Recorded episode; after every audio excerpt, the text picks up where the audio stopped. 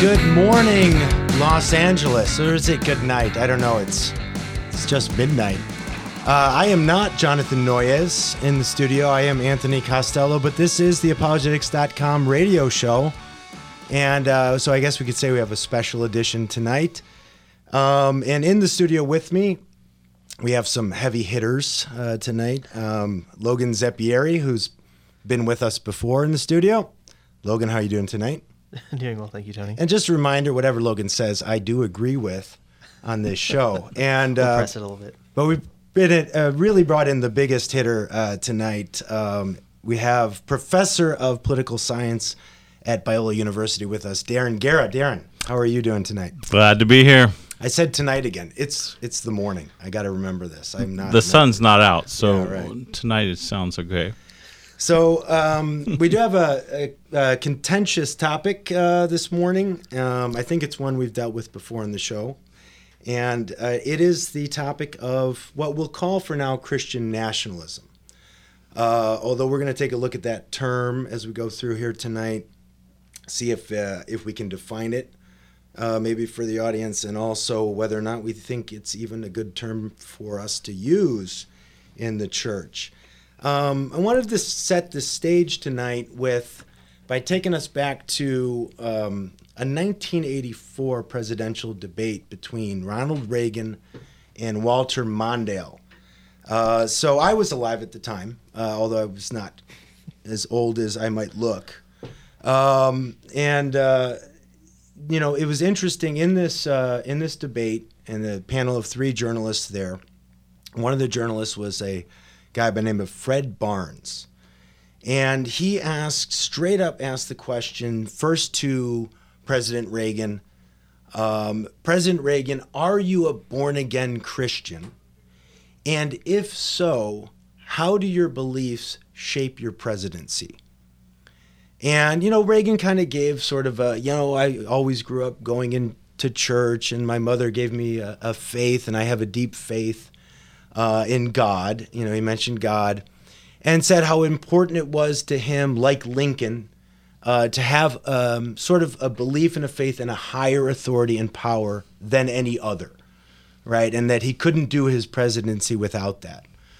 And then, of course, after that, um, Barnes asked Mondale, who was the Democrat candidate at the time, same question. And Mondale kind of went actually a little bit into more detail. He talked about being the son of a Methodist minister, and his wife was a daughter of a Presbyterian minister, and how important you know faith was to him. And what was interesting is here you have uh, the Democrat um, saying how important it was uh, the, the the faith shaped our moral lives or the way we live morally. And then he said after that, and I think we can all agree on this which is an interesting line. So, meaning me and Reagan, me and the Democrats and the Republicans, we can all agree on this idea that our faith shapes our moral lives. Now, both President Reagan and candidate Mondale, and we know that the outcome of that election was Reagan winning in a landslide. I think it was 49 states to one. But where there was an agreement that this is kind of a religious nation that and it's it's religious faith that shapes our moral lives and we can all agree on that. But then of course there was some disagreement on what is the role of government in religious life.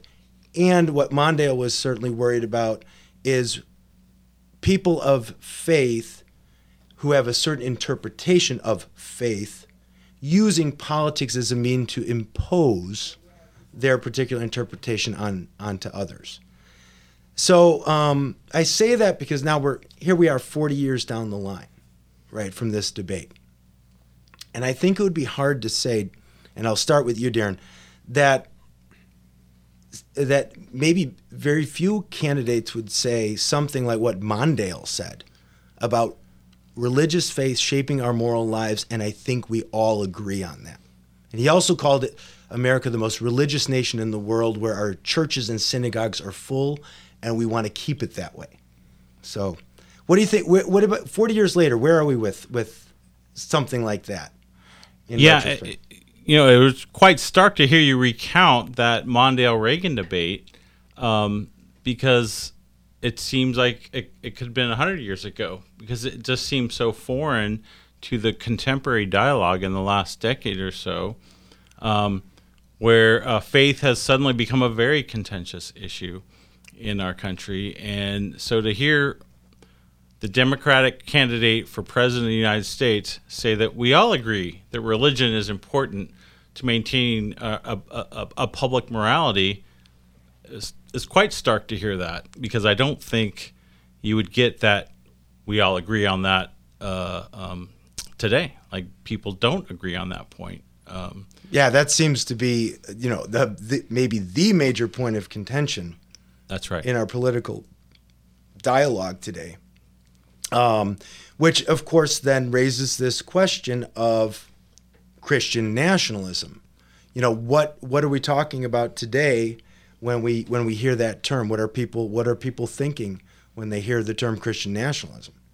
Yeah, well, that's where my issue with the term Christian nationalism is it can mean many things to many different people.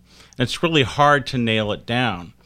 Um, and often when it is used, um, um, even in even by in, in scholarly terms, it's hard to nail down what do they mean by Christian nationalism. And it's often used um, as a term um, to um, in a sense, slander both Christianity, slander Christianity with the term nationalism, which nationalism is often used derisively. Yeah. And so, if you pair Christianity with it, then you're saying, oh, Christianity is just a vehicle for nationalism, and it almost strips the term Christianity of any kind of um, important kind of moral content. It's just in service of kind of a dark, brooding nationalism. Um, but again, it, if you look through how it's being used by various people, it is really hard um, to pin it down. And when um, um people have tried to use it, um, they do so in a way that, um, it, again, it's just hard to know what they're talking about. They use it so broadly that you could you could put very normal you could put Walter Mondale as a Christian nationalist right. by their definition. Right. I mean, given if you just were to watch sort of that, you know, that five minute clip of Mondale in '84, it seems like a lot of people would say, "Oh, well, there that that would be some kind of Christian nationalism," but I don't think anybody in 1984 probably would have said that. Uh, Logan, we were talking about this before the show about sort of the this kind of idea of the term being used just as a rhetorical device, right? It just gets thrown out there. Um, well, you were given some some insight on, on how you think it's being the terms being used. Yeah, I know, think in the culture. Yeah, I think uh, I think the essential reason why the term Christian nationalism is so like amorphous is because I think essentially it is just a rhetorical club. Um, you have the Christian side is you know that's like bad plus nationalism bad equals something that's really bad. And so then they label these things, and that should just shut the conversation down. And the reason why is I think what has been, at least in the contemporary debates, they've sort of loaded up the term Christianity with just just being anti-progressive. Mm-hmm, you know, right. it's just it, you know maybe maybe a dog whistle to like oh it's a conservative Christian kind of the implied meaning, and then the the nationalism I think is broadly speaking, especially when you start watching like you know, foreign media, which I try to spend a little bit of time doing. Um, it, you know, they just import European or Asiatic nationalism, which has always been reducible to ethno nationalism. And so the, the mm-hmm. argument is, well, it's basically anti progressive, ethnocentric um, people. And so we're just going to do this label. And then they just try to beat people with it. And I think that. You know, that's interesting because there is this, this um, aspect of Christianity. Uh, the Christian part being tied to a certain ethnic part, which is obviously obviously false. False, uh, like grossly false. Yeah, grossly false, right? Because of course, you get you know they'll they'll throw in then more explicitly white or you know hetero white patriarchal Christian nationalism. I guess if you really wanted to start you know tagging on more and more modifiers, but but um, but it it does kind of and, and this was interesting because even in the 84 debate, when Fred Barnes asked the question, posed the question to Mondale, Barnes then did follow up by saying, uh, where Mondale was saying, well, he didn't want people to use politics to impose their interpretation of religion, you know, onto others. And then Barnes pushed back and said, "Well, are you?" He said, "You seem to be a big supporter of liberal Christians, or you know, who marched in the civil rights movement or in the anti-Vietnam War movements. Are you only concerned about conservative Christians uh, imposing their their their Christianity through the political means?" And he, to to Mondale's defense, he said, "No, you know." He made a distinction between uh, people of Christians getting involved in certain social issues, but then tr- in, in, trying to manipulate government. Uh, but so, Darren, it does ra- raise the question then, though. Okay, um, maybe the term Christian nationalism is just a kind of a rhetorical device. It's thrown out there. It's got negative connotations. Maybe we want to distance ourselves from that. But what is the role then? I mean, what what options do we have as Christians living in a society where we want to be obviously participating in our government and in the laws that it that it passes. What you know, what is the role of Christian our Christian faith in that participation? Yeah, uh, the the American founders. This is not going to surprise you. Have always held. They'd always held that faith has an important role to play in our political life. Here's just a couple of, of quotes that this I could I could pull dozens of these. Washington said, Virtue and morality is a necessary spring of popular government. Human rights can only be assured among a virtuous people.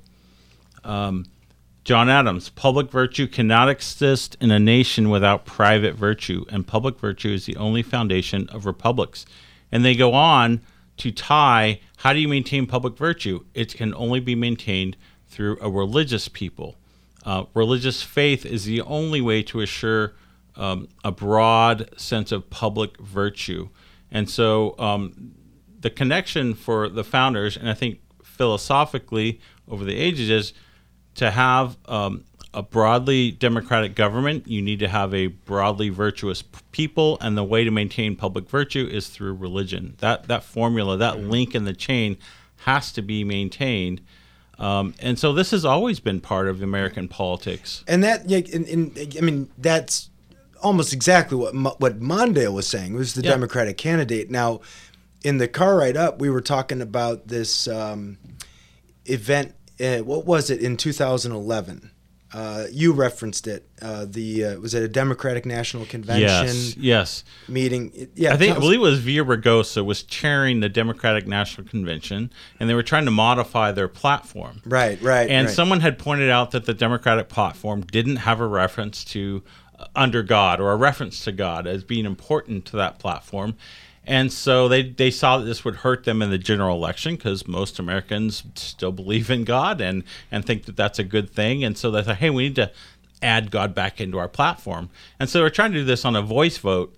And so he, he put it up, hey, we're going to add uh, God in the Democratic platform. And they did a voice vote. Yeah. And it really sounded like everybody said no. Most people said yeah, no. He's it was like, close. Okay, let's try I remember again. listening to it. Let's it try like, it again. And there's still a lot of no's. And then on the third time, it was still a lot of no's, and he just hit the gavel gavelled and it, said- and, and they, they put it in They put because it they in knew there. they needed it in. yeah. And so that, that that seems a million miles away from Mondale saying, no, we all agree on this. This is Yeah. all important. I mean, Logan. I mean, look, is the religious language that maybe uh, is it just a political tool at this point? I mean, you say, or you say like we seem to have, um, where religious language will be used, even Christian language will be used, but is it is it, becoming more and more the idea that it's it's just to gain you know votes, it's just to get political points. Um, I think how the term Christian nationalism is being used is just to use as a club. Now, I don't know if if there if there's any um, maybe it's dependent on the individual, but I don't I don't have any problem taking on the la- label Christian nationalist only because I think if you're a Christian, you think that Christianity is the true religion, and if you think that the nation is the like political unit in the global order, just like maybe the family is the, the, the fu- fundamental unit in society, then you're going to believe that your nation's the best. And I think everyone in each nation should think their own nation is the best to some capacity. Right. But but that doesn't get to the political concerns like what you open up at the beginning of this discussion, where okay, how does a Christian nationalist become a, a political threat? And I think it or according to I think the far left, or even even some moderate liberals, where it, it comes down to the question that was like it's the metaphysical and the moral commitments that makes it politically um, integrated. For example, what Dr. Um, Guerra was saying with America's founding, it, they had metaphysical and moral commitments that were Christian. Right. That there was a natural order in which everything functioned, and you get these ecclesiastical, you know, debates on, or ecclesiology and those sorts of things, and that's where the founders tried to steer away from.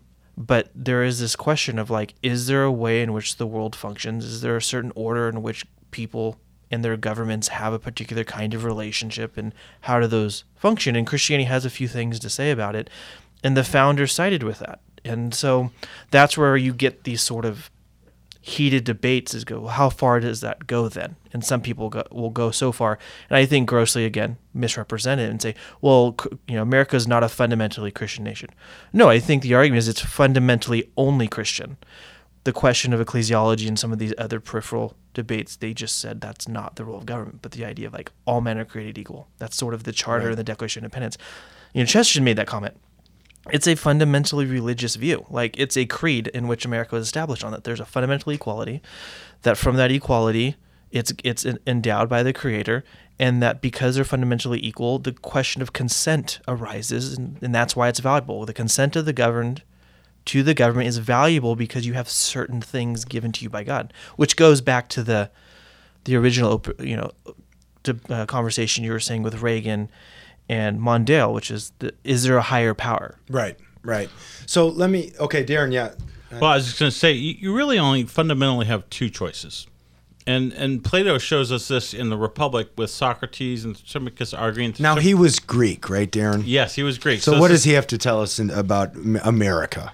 Yeah, well, he tells us about how the world works and what right. reality is like, and he really. And I'm saying the two choices that he exposed are the same two choices we have today. Yeah. And um, um, on one side, you have the sophists saying, "Look, uh, um, man is the measure of all things. Human beings, mm-hmm. we make the world. We we measure the world. That's all there is." And Socrates, not a Christian, not an American, believe it or not um, he might be in heaven. You never know. That, I think people debate that. Um, but um, he said, no, there's something about the human soul that's non material and that there is a higher standard than just us. And, and this question has been debated uh, through time immemorial. And the American founders, as Logan points out, came down pretty firmly on the side of Socrates in that one saying that there is a moral order that does exist and we can debate and dialogue about what that looks like, uh, but we are not all there is. Right? right? The French Revolution kind of took that position. The American Revolution took a position that no, there's a moral order and we have to conform our politics and our lives to this moral order. Right. Well, good. I want to I want to dig uh, dive a little deeper. Let me just say again, this is the apologetics.com radio show, and we will take calls uh, tonight. Let me give you the number here. It's 888 995 5552. That's 5552, which I think uh, is KKLA if you have those old push button phones. Um, and we are talking about, well, are we talking about Christian nationalism? We're talking about something that has to do with Christianity and nationalism. Um, and so let's let's um, Logan, you said use this term metaphysics. So um, a metaphysic and a moral base, right? That again seem to be implied uh, and assumed by both uh, Ronald Reagan and Walter Mondale in 1984, but where we don't think it's quite as assumed uh, as it is today. But let's look at the metaphysical part, which Darren you were getting into as you were talking about uh, Plato and the ancient Greeks. So um, let's break that down a little bit more for the audience. I mean, what do we mean by a metaphysical basis? What is the metaphysical basis that leads to then? What what does that lead to for us?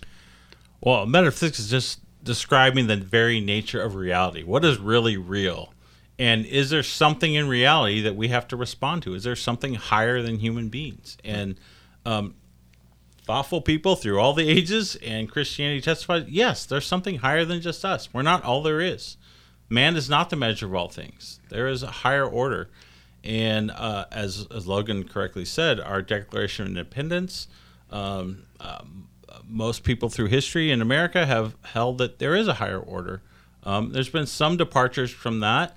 Um, and and do we re- in law if we're going to force people to obey laws on what grounds do you do that you do that because it, it adheres to a higher order it's not just because we just made it up Right. it's not just arbitrary Right. It's not just a, uh, a human convention. that's right Right. Right. So that we are actually in touch with something that can guide us that it yet, is yet outside ourselves, our That's own right. our own imaginations, our own our own minds. Right. That's right. And and um, I remember the um, it was the uh, scholar that um, you guys had at Biola, just the most recent one, uh, Dreyer. Or, uh, uh, oh justin dyer Justin yes. Dyer, Mhm. right? And and so when he was there, he was you know he was showing and demonstrating that this is clearly what the founding fathers believed. I mean that that Oh. that's not controversial in the sense. Um, but um, you know he talked about um, something called natural law. Mm-hmm. So how does the the metaphysics relate to natural law? natural law holds that there is a, a law that exists in reality that we're all held accountable to. And it exists, uh, as Christians, we would say it comes from God, but non Christians would, would say that it, it exists in nature and that these are laws that we are held to. And we have to. Um, our our nat our positive laws have to reflect this natural law. This is an argument that Martin Luther King made in his letter from Birmingham jail. He said, right. "I'm not obeying the yeah. laws of Birmingham in Birmingham because they are an unjust law is no law at all." To quote Augustine. Um, and so this this is a long tradition, natural law tradition, holding that our rights and duties are rooted in something higher than our own human conventions. Logan, do you want to you want to add anything to that? Because I know this is a special uh, field of interest for you as well. Yeah, I mean, I- I'm just adding to what Dr. Guerrero said is, you know, the question of natural law is is- is really just a. I mean, there are there are some practical edges that I just want to kind of, I guess, brush up on, it, which is, you know, if you think that, I guess, reality, physical reality, in some capacity, should should, sh emphasis should operate a certain kind of way, right? That there is a you know the circulatory system should operate a certain kind of way. Not that it just operates mm-hmm. or that it operates at all. It just, it just functions. If you have anything more than the the basic function of it, it should operate. The heart should pump blood in a certain kind of way. You know the um, the respiratory, you know the lungs and the you know air should flow in a particular kind of way. The human body should function in a certain kind of way. Human there's a way in which humans should be flourishing. All those things imply that there's some some way in which the world should function that's not dependent upon you know a doctor saying no this is how the arteries are going to function this is how laws are going to a politician this is how the government's going to work if you're going to say no there's there's the way in which the government's functioning but then there's the way the government should be functioning mm-hmm. if, as long as you make that distinction and you want to say it's outside of human convention you're already kind of flirting with or just committing to natural law Right. So and so the the very the word, important word there is is the should. Yes. Right. It's the ought. And now, I mean, one thing that maybe some would be uh, pushed back and say, well, look, I mean, how do we actually discern this natural law? Right. I mean, now you use the analogy of like the circulatory system, so we can. So I mean, which would be which is sort of like okay the analogy there's the anatomy like the body the body's Yeah. sort of supposed to work a certain way we, we know through science and just observation um, that when the when the body doesn't seem to be working correctly right and then you'd want to put in put in the necessary fixes right i mean so um, i mean where in but that but you've already assumed it when you say necessary fixes you've assumed because it's not Right. working correctly Right. Yeah. So So, you have- have, knowledge that something's wrong. So you can you Yeah. you can discern that something's wrong with something like the human body. Yeah. Mm-hmm. Um, so, Darren, historically now though, where are we with natural law as being a source, a, a real source that we're we're drawing from in the academy and then as in in in politics and jurisprudence is has natural law just has it lost um, the battle over the course of the years? How did that happen? If so, does is it something that needs to be recaptured uh, in the public eye, uh, the public imagination? I mean, where are we at historically with this this idea that the founding fathers had that they were basic building our our governance and juris, juris, jurisprudence upon? Yeah, no, I, I think uh, natural law, um, certainly uh, for 100 years, it's been, uh, or longer, certainly, but um, you could trace the debate for 100 years where it's been um, hotly debated. And it is something I would uh, argue that, that needs to be recovered. And we can talk talk more about that. Yeah. Yeah, and, and uh, we'll do that. Let me give the, uh, we will be taking calls tonight. Again, this is apologetics.com radio show, and our number is 888 995 5552. And uh, we are talking tonight about Christian nationalism, or at least the role of Christians in our nation. And, uh, and we are talking a little bit right now on natural law, which um, was the, um, the basis for the founding fathers to uh, basically build, build our country. And when we get back from the break, uh, we'll take some calls, hopefully, and we'll continue on the topic.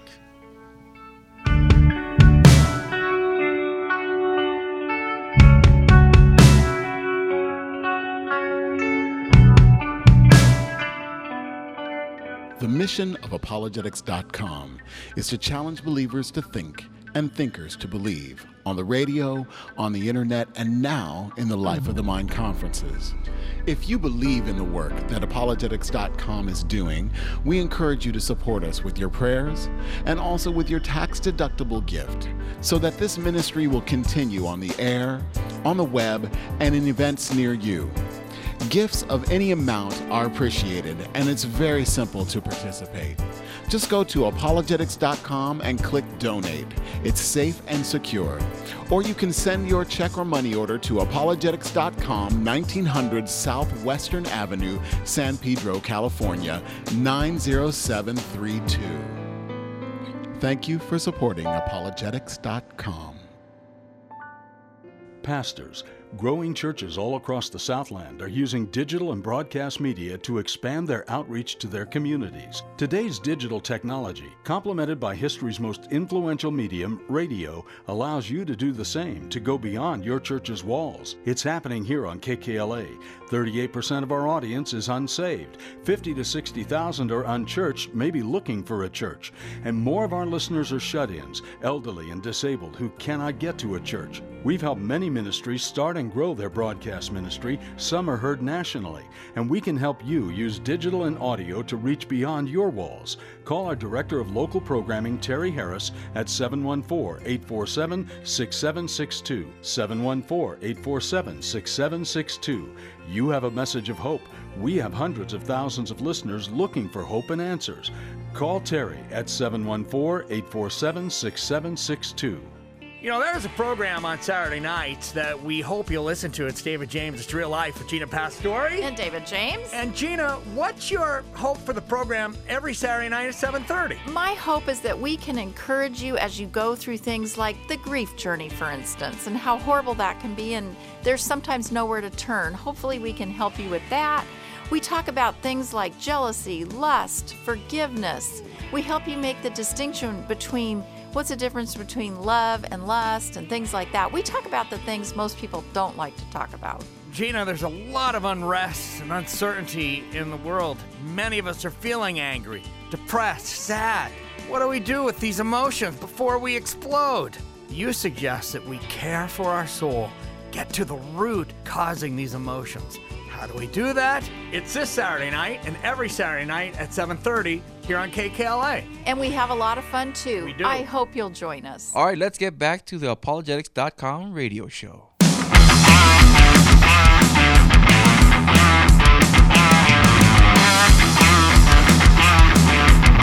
All right. Well, that is not Bach's Cello Concerto number one, but you know, we like to uh, be relevant to the kids these days. Hey, actually, that's the kind of music I grew up with. A little bit heavier, even. All right, so uh, we are talking that our topic. I am not Jonathan Noyes. I am filling in. I am just Anthony Costello, but I have brought with me some uh, heavy hitters to the studio tonight. We have Logan Zeppieri here, and Professor of Political Science at Biola University, Darren Guerra. Guerra, not Guerra. Oh, we, we just said Guerra. Yeah. You do? Yeah. That's not the Spanish way to say it, though. It, it's actually Italian, so it'd be Guerra. Guerra. we go. Yeah. Well, then we're paisani. Yeah, oh my right, goodness, I didn't even know that. I thought okay. All right. Um, so we're talking. Yeah, Christian nationalism. What is it? Whether it's not a useful term. We've gotten now onto the topic of natural law, which we've you know it's uncontroversial that this is the. Uh, the concept, the idea that the founding fathers were working with as they were building our institutions of governance, jurisprudence. And Darren, you were talking a little about natural law, and you were going to move us into how natural law really relates to human rights. Yeah, Yeah. well, this is something that all of our founders knew because that's why they included it in the Declaration of Independence. This is something even Walter Mondale knew that you to ground human rights in something permanent, something that's not going to just change with every whim, like hairstyles and fashion. Mm-hmm. You need to ground them in something permanent, and that is a, a natural law. And you need to. There's a moral order in the universe that tells us that human beings are certain things, and those human beings, uh, that nature doesn't change, and so um, the rights of these human beings are grounded in nature.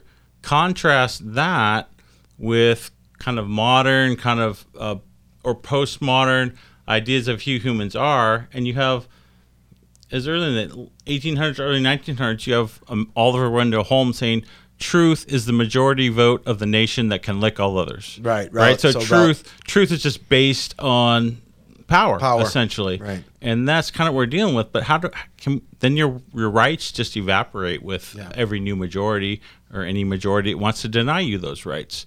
But Martin Luther King knew he knew no, I'm going to ground um, civil rights in the natural law, and that's why he cited it in his letter from Birmingham jail. And sadly, we're kind of moving away from that and putting all of our rights on these very this very thin thin ground that can be broken very easily. Right, right. Or, you know, that could, I mean, that can turn into a tyranny, That's right. right, of the powerful, right? That's right. Is it um, Symmachus? Gorgias. Uh, uh, through, probably both, but Thrasymachus says Yeah. justice is the will of the strong. Justice is the will of the strong. And let's just say we, we probably don't want to go there. no, Right, I don't think so. Well, well, if you're the winner, you'd like to go if there. You're the winner, you might. But obviously, as Christians, this is not. Uh, that's bad not- for your soul, though. Yeah. That's that. That's even argument, right? Socrates do that. Yeah. Logan, um, to to bring it to something very concrete, um, human rights. So let's talk about uh, power dis- discrepancies, right? Yeah. And um, you know, one area that we've uh, talked about a lot is um, the right to life of the unborn, who obviously have very little power of their own in in that sense. And so, how does I mean, how again, natural law, human rights, yeah. a concrete issue like abortion. Yeah, so in the contemporary conversations, human rights is super popular, and I think for, for good reason. Um, and, you know, we like our Martin Luther King. You know, we like our William Wilberforce. We like our you know Abraham Lincoln, who you know, ending the slave trade or you know the Emancipation Proclamation. But again, the, the sort of the thrust of natural law is that it's not determinative of like the individual will or the politician that happens to be in power. And so the the sword kind of cuts both ways. You know, you can't just say I like these rights but I don't like those rights. The question is what are the rights and then if you're going to you know uh, agree with the metaphysical and moral commitments of natural law then they, are some implications. One of them is the abortion debate if everyone is fundamentally equal, sure, everyone agrees, you know, okay, blacks and whites are equal. But then you go, well, about the unborn, you can't, you don't get to say, well, those ones don't count, right? You don't get to say that. Another application would be in the marriage debate. It goes back to the functional argument. You can go, um, you know, Robbie George did some uh, articles on this where it's like, why is marriage is between a man and woman? You know, this goes all even back to Aristotle. It's like, well, there's a particular kind of relationship that exists between a male and a female that produces children, and there's a particular kind of relationship that does not that's you know does not exist between two men or two women. Natural, I'd say, well, there's probably something functioning there, system like, Right. Right. maybe like the respiratory system, maybe like the circulatory system, and that particular kind of relationship can be defined in a in a way that's very clear Yeah. And so this is where you get the debate about marriage between a man and a woman, grounded in, in another right. Right. There's a teleology there. There's a there's there's something uh, there's a goal or aim. Yes. Right. And and uh, and of course we understand that it doesn't. It's not the natural function may not always work. Right. We understand that because there's a certain kind of brokenness in nature itself. Our doctrine of sin assumes a brokenness not just of the human will. But also of the creation itself and the created order. Or like you know uh, someone having a cleft palate or something like that, where it's like this, we do surgery Yeah. to help because we can identify there's something not functioning. Right. Right. You know, for, maybe for you know infertile couple, couples or something like that would have a little bit different problem. But th- yeah, yeah, Darren. One thing to, to point out is not only is natural law a good ground for human rights for the reasons that uh, Logan's been pointing out, but back to the politics of it, for the founders, it was a way to reconcile um, very diverse uh, religious population at the time. You had Right, right. Congregationalists, you had Anglicans who were killing each other in England just 100 years prior, and now they're in America as allies against the monarch. You have Quakers and Baptists and Presbyterians. You have uh, George Washington writing a letter to the Jewish congregation in Newport, Rhode Island. You have Catholics in Maryland. You have some real religious diversity in the founding, and natural law is a non sectarian way to point to there's a moral ground for our laws. We're not just making these up, they're not Right, arbitrary. right. They're not based on human power. They're based on the created order of nature, nature's God, as it says in the Declaration of Independence. So they're general enough. Yes. Where we can all agree on them. And That's then right. each, and I think this is what both Mondale and Reagan were saying in that debate. Reagan may, it may have been a little bit more um, not mentioning any specific denomination that he was from or anything, just church and a higher authority um, that we all can sort of agree on That's right. right? Um, uh, and and maybe Mondale was saying the same thing too, in the sense of not um, trying to use politics to impose a certain interpretation. So natural law is saying there is a common ground, regardless of Jew, Christian, Muslim, atheist. Now, maybe we need to talk about that because there's this is the apologetics.com radio program does natural law sort of take a hit maybe in 19th century leading into 20 you get to talk when oliver wendell holmes in what early 20th century Yeah. yeah early 20th century and i don't know if he was an atheist or agnostic uh, something Yeah, like I. I don't know either. He certainly talks like an atheist, but, But, I'm know- not sure. but we know from you know we know the philosophical trends at the end of the 19th century with uh, Marx, uh, Feuerbach, Marx, and then getting into Nietzsche and so on and so forth, uh, death of God, et cetera, et cetera, a thoroughgoing materialism. Mm-hmm. I mean, so is it sort of the sense that we've had a long run of sort of uh um, atheistic materialism that then also was kind of the seedbed for postmodernism? and this is where sort of natural law theory has maybe had I don't know if I say fallen out of favor, but it's had its historical opponents. Well, it certainly fell out of favor late 1800s, early 1900s. Yep. Guess when it came back into favor? After World War II.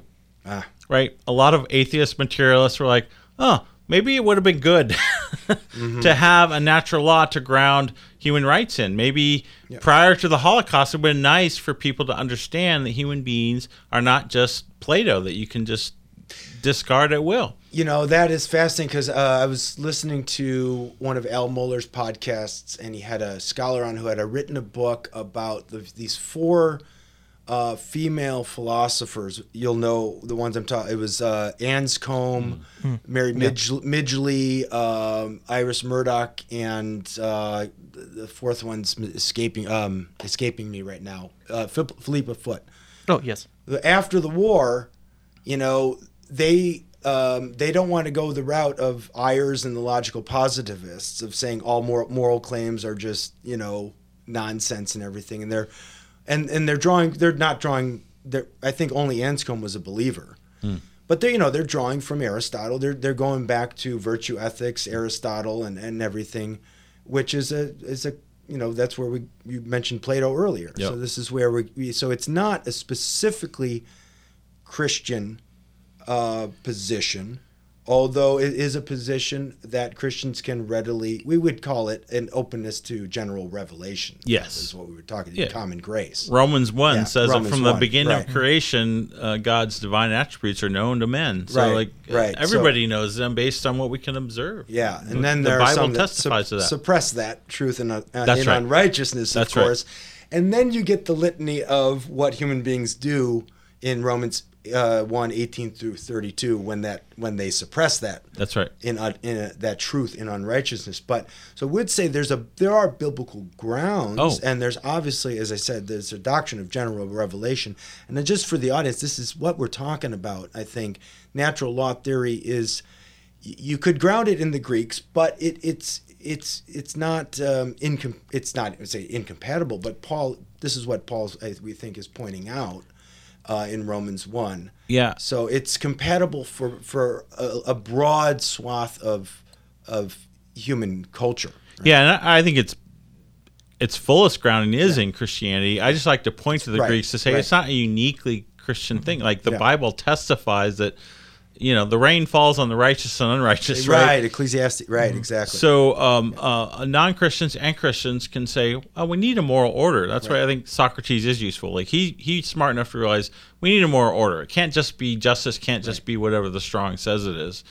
And and I think Christianity develops that in its fullness. Like Right. you know, uh, in Christ's incarnation, we get the fullness of of this. Right. And um, so Christianity, I think, is the best ground. But uh, it, it, if you're not a Christian, it can still be a basis. And the founders saw this. They saw this as the only legitimate ground for grounding human rights, and that you don't have to be a Baptist or a Methodist or an Anglican. Like you could, the whole Christian tradition um, can adopt this, and the the Protestants, Luther, Calvin, and obviously the Catholic tradition all embraced the natural law, Right. and so that's why it was a. a, a I, I'm I'm trying to stay away from the word a useful tool because it's more than that. They Right. would say this is the nature of reality. Right, right, exactly. It's a it's a far more uh, far deeper claim. Yeah. right.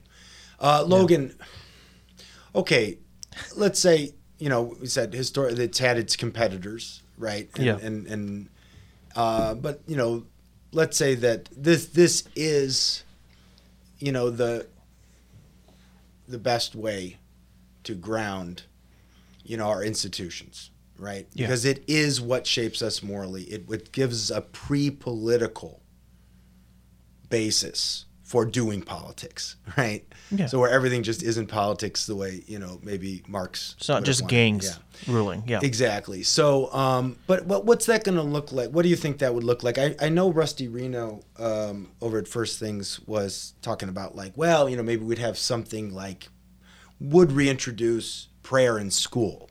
Now, but it wouldn't be like a specifically Christian prayer. It's not like we're saying the Our Father, but it would be sort of an anodyne generic prayer. I mean, is there a problem for us as Christians with something like let's let's go back to natural law and let's just have everybody sort of or we hope that everybody would sort of just acknowledge the creator nature and nature's god.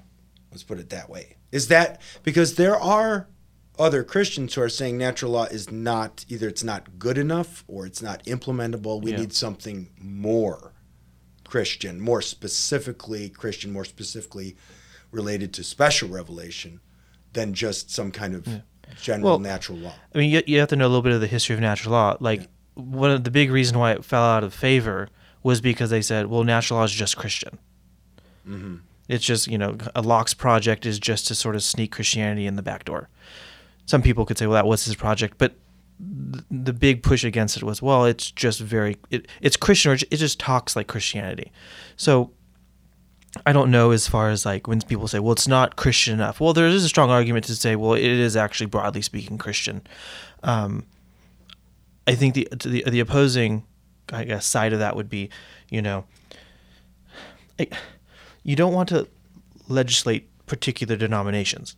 I mean, this is this is like the problem. And Dr. Guerra brought this up. This is like the problem that the America America's founding is trying to figure out. Is well, we want to say the world functions a particular kind of way, but we also want to recognize that no, it individual is all knowing. It's kind of like the question of uh, in Meno's dialogue where it's like, how do you when to ask a question you have to know enough about the stuff to know what you're asking, but then if you know when you got the answer, then did you already know it to begin with? So there's like this bizarre situation where people know enough to ask the hard questions, but there's always this question like, do you know enough about everything? And so when you get to natural law, especially with America's founding, the the America's founders are like, well, we have to allow prudence to sort of have its way within sort of this like kind of like living ability to like adjudicate between prevailing maybe prevailing opinions on oh this is how this ecclesiology works or this is how that ecclesiology works or these are the certain laws that we're going to go with. Where it's like well okay maybe you know we'll have prudence sort of dictate it but there's a fundamental framework where that debate can continually be had. And that's sort of the the the i don't know the, the pragmatic cut that the founders do i think that they do so well is well there are commitments. They're the most that we can make to keep everyone on board, but they're flexible enough that, you know, 200 years later, we can still have these identical conversations. Maybe we make some improvements, maybe we don't. So with the abortion thing, with the overturning of Roe versus Wade, right? It's not just precedent doesn't just rule the day. You can have, go back to it and go, well, the precedent was actually bad because we're still trying to approximate a fundamental truth that all are created equal and their consent derived from the of the governed. Um, so, uh, does that answer that? Like when you try to go too far, what you're trying to say is we actually know what's true fundamentally, and it's very particular kinds. The car is going to be Yeah. red, and some people are like, well, maybe it's, it can be blue, right? Right. Right. Okay. Yeah. Darren. Yeah. Well, and that's where I think the, the, the genius of the American founding is they didn't try to specify, and they had experience in England. Uh, as I said, England was trying to. They they do have a state church in England today, uh, which is part of the funny part of this whole Christian nationalism debate because they actually do have a state church. They do have Christian nationalism right, yeah. in England, and when it was raging, we they were celebrating the funeral. King. Charles III, right? Yeah, that's right. He's the That's- head, of- head of the church the right now. yeah, the head the protector of the church. church. That's Yeah. right. Church ain't doing so good over there. right So, exactly know, so there might be some listening. things yeah, Yeah. Um, but that's the point the americans were fresh from that like uh, you know anglicans and Mm-hmm. congregationalists and presbyterians were all killing each other over how to order their society how to order their church Their churches, right? Yeah. and america said no we're at the federal level we're not going to establish a church Yeah.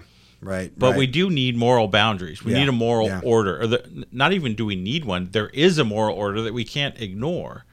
Now, at the state level, they, they allowed established churches, and we did have some, but those states eventually decided not to establish churches. But it, they allowed that. They but they that was that kind of federal um, separation that that that they were wise to not specify so clean uh, so specifically. But we needed moral boundaries, and we have to know what a human person is, and we have to ground what those human persons in in something beyond human power. Right, exactly, exactly. Um, yeah, just to remind me, and I, I better get this motto in, otherwise I'll get in trouble with the powers that be. But uh, just a reminder to our audience: this is apologetics.com radio show where we challenge believers to think and thinkers to believe. That's a great motto, um, and I hope we're doing that today. Uh, Logan, yes. So, well, I was thinking maybe we could take the question in an opposing direction because I was actually talking to a couple of my friends about this a few days ago, and they'll say, you know, people who go towards the, like the, you know, um, integralist or theonomy kind of Yeah, views. right, right. Okay, let, tell, give tell us a little bit about that term though. Before, Integralism. yeah, Well, yeah, it- what does it- I that mean, the- That's a big word. the the general, I guess, I don't know, broadly speaking, the argument is that the government should sort of look like or function like, you know, the divine order in a way, if Mm-hmm. broadly speaking. And there's a whole bunch of like, well, how far does it go? Are we? Are we? It's just the Decalogue is what we are governed by. You know, to like it just needs a mirror what the Roman Catholic Church hierarchical structure is. It, there's all out there. The, the, the just gist of it is it needs to have some sort of semblance to the, divine order. Mm-hmm. But when you get to the root of it, the main art critiques usually stem from that's because America's a liberal project and it has failed, mm-hmm. and then they'll point to you know you know a transgender story hour or something like that. Right, right. That that's sort of. I mean, I'm Look how really, far I'm really, fallen. yeah. Look Yeah. how far we've fallen. That's the general scope of the argument. But I feel like the it always where they miss they completely miss is the fundamental Christian nature of the American project. It is like a fun it's a fundamentally Protestant project.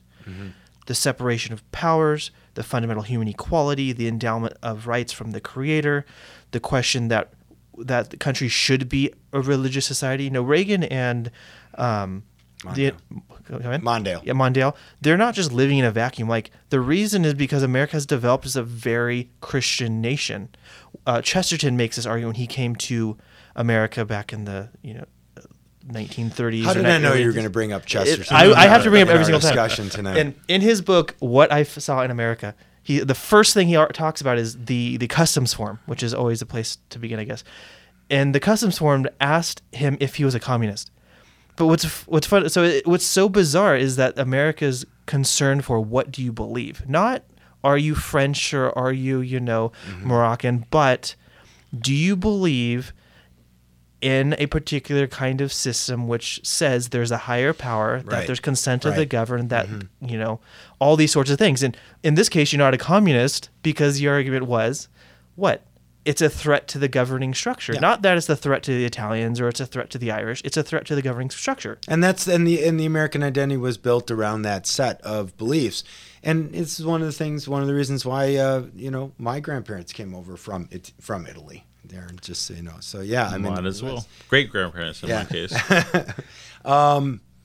Darren, um, we did. Logan mentioned integralism. I just want to touch on that, and I think you've done. You, you've you read a little bit on that, uh, just so we let people know that there is this view out there. Can you give us a little bit more details on that? Uh, and I think there's, you know, I would I would you say that use the term or bring up the term theonomy, which I think is maybe, and I'm not, you know, educated on this, uh, kind of a Protestant version of integralism. I think so. It might yeah. be related. Uh, yeah, yeah, and I don't know a whole lot about theonomy either, but in both theonomy or integralism, there are distinctions that I don't want to I don't want to blur them, but they both see a larger role for, if not church structures or church influence, definitely um, more particular. Uh, theological specificity, if we want to put Right. it that way, right? Yeah, that's a good way to they put it, They want um, the specific Ten Commandments perhaps enforced, or they want church structures to to include the first three commandments, Yeah. which I think is the kind of the critical piece there, because you, you're the first four, depending on how you count the Ten Commandments. Because, but there's always been the vertical commandments, which are Logan's point that are direct, you know, uh, uh, moral duties before God. But then there's the social commandments, are moral duties between uh, in society yeah. right? But there is a, a strain there of saying, oh no, the, the the whole of the Decalogue Yeah. kind of needs to be somehow, I don't know, say enforced, but Well. I've, I've heard people argue for that, Yeah, right? okay, And okay, and, yeah. and people do want that. Um, um, again, there's even a range in those terms, but the American founders explicitly rejected things like that. Yeah, they, right. They they explicitly reject rejected direct, specific uh, theological commitments on certainly on a, a, a church institutional level, but they did want the moral order grounded, and they grounded in the Declaration of Independence, right?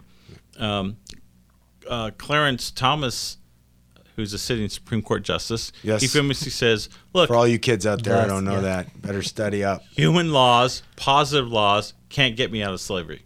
Yeah. He says that famously. And when you watch Lincoln debate Stephen Douglas mm-hmm. leading up to the Civil War, Stephen Douglas is arguably the first pro choice candidate. He said, Hey, let's just vote on slavery. And if you want it, you can have it. And if you don't want it, you can't have it. And Lincoln's like, No, no, no. There's certain things that are not up for a democratic vote. Right. There's certain things that are so grounded in the moral order of the universe that even a democratic people can't choose them. And you can't choose to enslave other human beings. Right. Because you're, you're And that's the analogy to our pro-life, to our pro-life. it's an exact well. Yeah. analogy, I would argue, Yeah. but we can have that discussion in a free country. We can have that discussion. Right, right. Yeah, exactly. In a country not dominated by the powerful, uh, which would not be me, uh, just so everybody knows. um, okay, Logan. Logan. Uh, well, uh, Logan. Just to wrap up here. You know, let's say let's say natural law gets back back in the popular thing. It gains traction again. But what what are some people what are some people going to think they might lose?